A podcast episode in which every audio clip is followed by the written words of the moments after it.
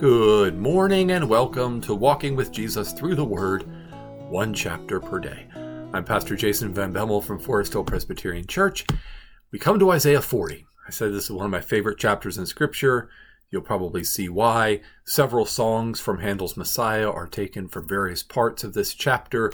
Uh, it's a wonderful chapter. It's been a favorite of God's people for centuries. Let's pray. Heavenly Father, thank you for your word. All of your word is wonderful. And there are some chapters that are close to our hearts because of ways that they encourage us and strengthen us in particular ways. We pray that you would be at work faithfully today to take Isaiah 40 and weave it into our hearts and souls and minds and lives, that it might strengthen and encourage us with the truth, that we might live before you with faith and patience. We pray this in Jesus' name. Amen. Okay, Isaiah chapter 40. Comfort, comfort my people, says your God. Speak tenderly to Jerusalem and cry to her that her warfare is ended, that her iniquity is pardoned, that she has received from the Lord's hand double for all her sins. A voice cries, In the wilderness, prepare the way of the Lord, make straight in the desert a highway for our God. Every valley shall be lifted up, and every mountain and hill made low. The uneven ground shall become plain, and the rough places a plain. And the glory of the Lord shall be revealed, and all flesh shall see it together, for the mouth of the Lord has spoken. A voice says, Cry. And I said, What shall I cry? All flesh is grass, and all its beauty is like the flower of the field. The grass withers, the flower fades, when the breath of the Lord blows on it. Surely the people are grass. The grass withers, the flower fades, but the word of our God will stand forever. Go up to a high mountain, O Zion, herald of good news. Lift up your voice with strength, O Jerusalem, herald of good news. Lift it up, fear not. Say to the cities of Judah, Behold your God. Behold, the Lord God comes with might, and his arm rules for him. Behold, his reward is with him, and his recompense before him. He will tend his flock like a shepherd. He will gather the lambs in his arms. He will carry them in his bosom and gently lead those that are with young. Who has measured the waters in the hollow of his hand and marked off the heavens with a span, enclosed the dust of the earth in a measure and weighed the mountains in scales and the hills in a balance? Who has measured the Spirit of the Lord? Or what man shows him his counsel? Whom did he consult? And who made him understand? Who taught him the path of knowledge? Or showed him the way of understanding? Behold, the nations are like a drop from a bucket and are accounted as dust on the scales. Behold, he takes up coastlands like fine dust. Lebanon would not be sufficient for fuel, nor are its beasts enough for a burnt offering. All the nations are as nothing before him. They are accounted by him as less than nothing and emptiness. To whom then will you liken God? Or what likeness compare with him? An idol? A craftsman casts it. And a goldsmith overlays it with gold and casts for it silver chains. He who is too impoverished for an offering chooses wood that will not rot. He seeks out a skilled craftsman to set up an idol that will not move. Do you not know? Do you not hear? Has it not been told you from the beginning? Have you not understood from the foundation of the earth? It is he who sits above the circle of the earth, and its inhabitants are like grasshoppers, who stretches out the heavens like a curtain and spreads them like a tent to dwell in, who brings princes to nothing and makes the rulers of the earth as emptiness. Scarcely are they planted, scarcely sown, scarcely has their stem taken root in the earth when he blows on them, and they wither, and the tempest carries them off like stubble.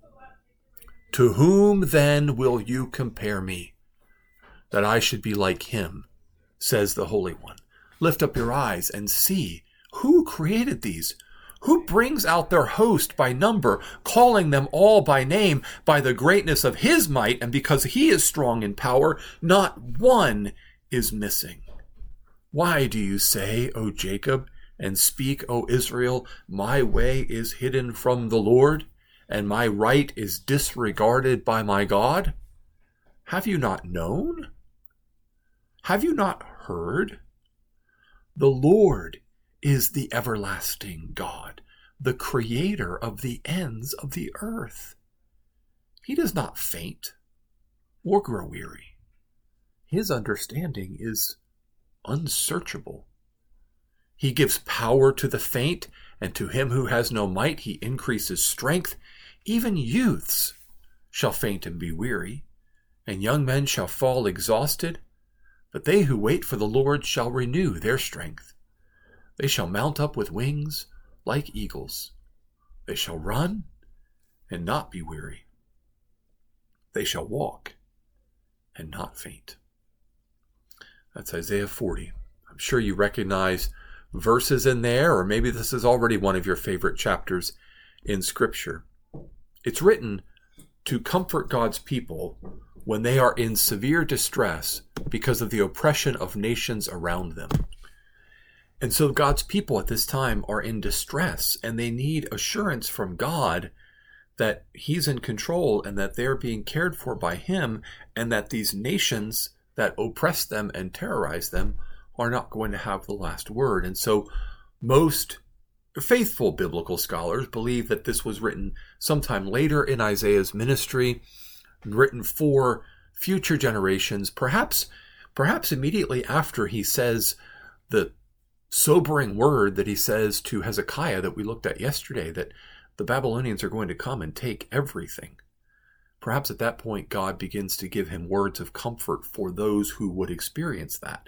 Now, unfaithful Bible scholars say this actually starts a whole different book called Deutero Isaiah, written by some other prophet hundreds of years later. We don't believe that. We believe the whole thing is written by Isaiah. Parts from early in Isaiah and later in Isaiah are both quoted in the New Testament as being from the prophet Isaiah. And so this is all written by Isaiah.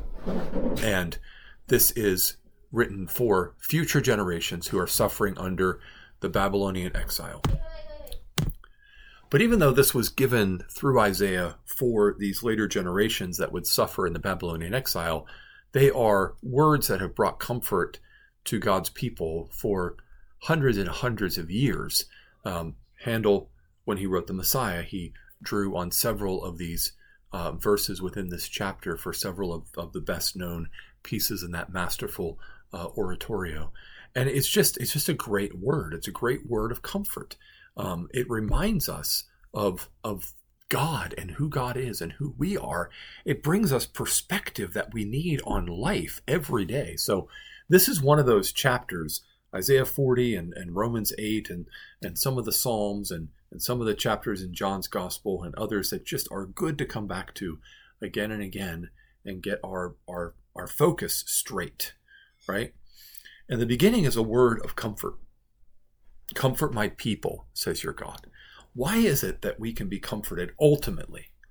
Ultimately, our warfare against God, because we are by nature rebels who are guilty of treason and attempted insurrection against the King of the universe, what is it that makes our warfare ended and our iniquity pardoned?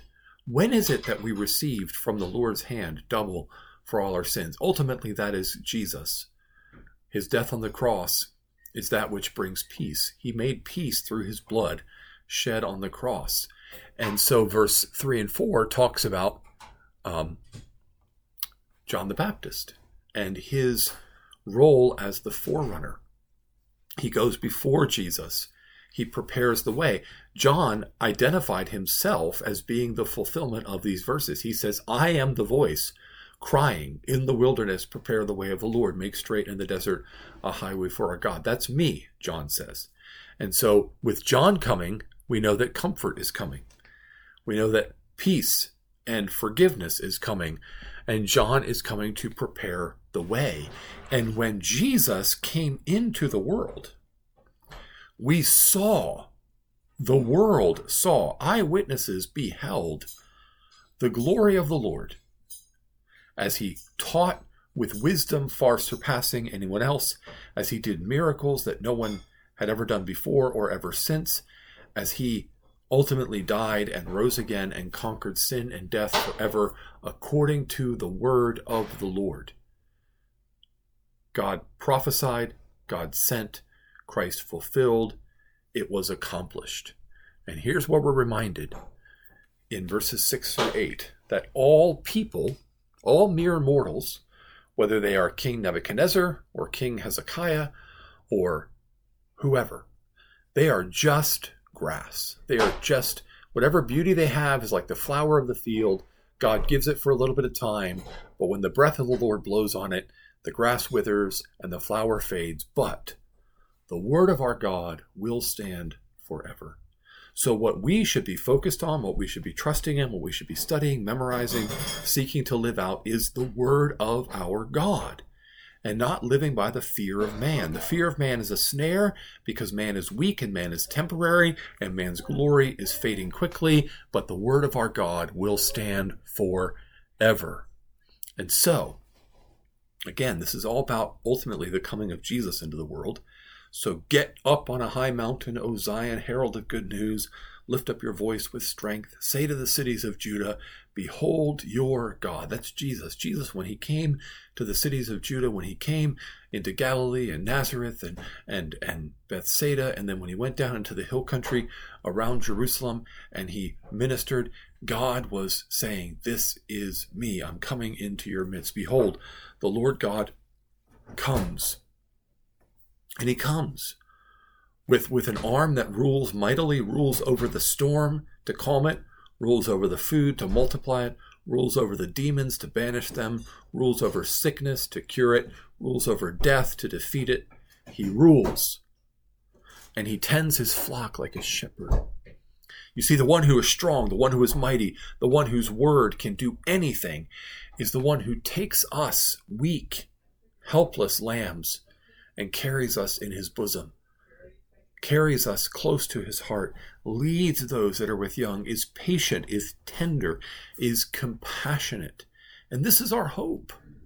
If, if God was only strong and only powerful, but not tender and compassionate and tending his flock like a shepherd, we could say, well, yeah, he's mighty, but does he care about me? And if he was only tender and compassionate and only cared about us, but wasn't strong and mighty, we might say, yeah, he cares, but can he really do anything about it? He is the God who is mighty and merciful, who is powerful and compassionate, who is terrifying in his fury and tender in his care for his people. How great is our God? He's measured the waters in the hollow of his hand, all the oceans of the earth, the depths of the Pacific Ocean, the vast quantity of the earth. God measures it in the hollow of his hand.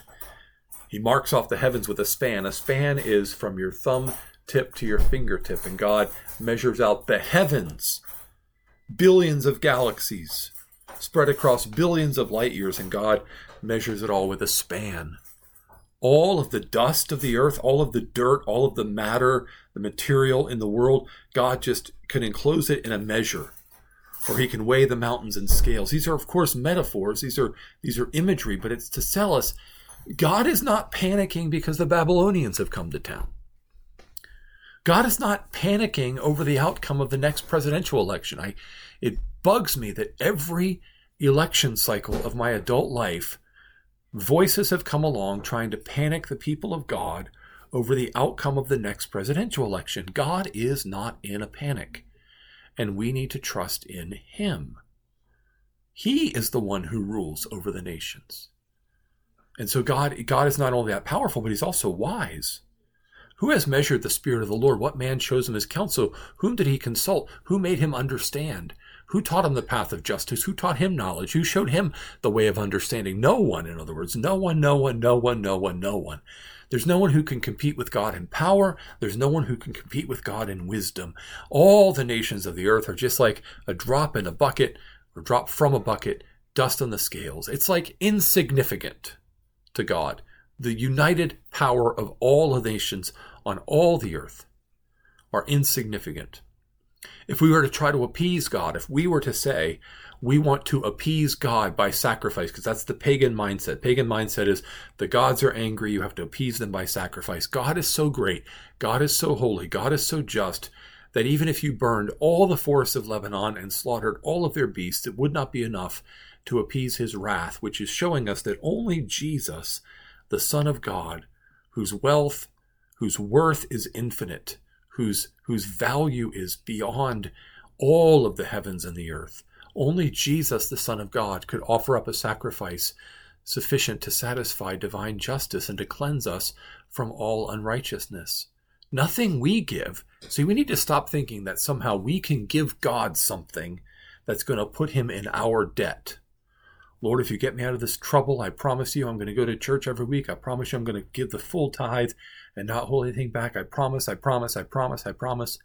Stop focusing on what you're promising God and focus on what God has promised you and what God has fulfilled in Christ so that you can simply stand in awe of Him and realize there is no one like Him. There's no one like God. There's nothing that can compare to Him. Anything we make with our hands is just made with our hands. And if all the nations of the earth are just dust on the scales, nothing we make with our hands really matters in the scope of eternity compared to God. We can't use it to bribe God or pressure God. God is God, and there is no one like him. But listen, here,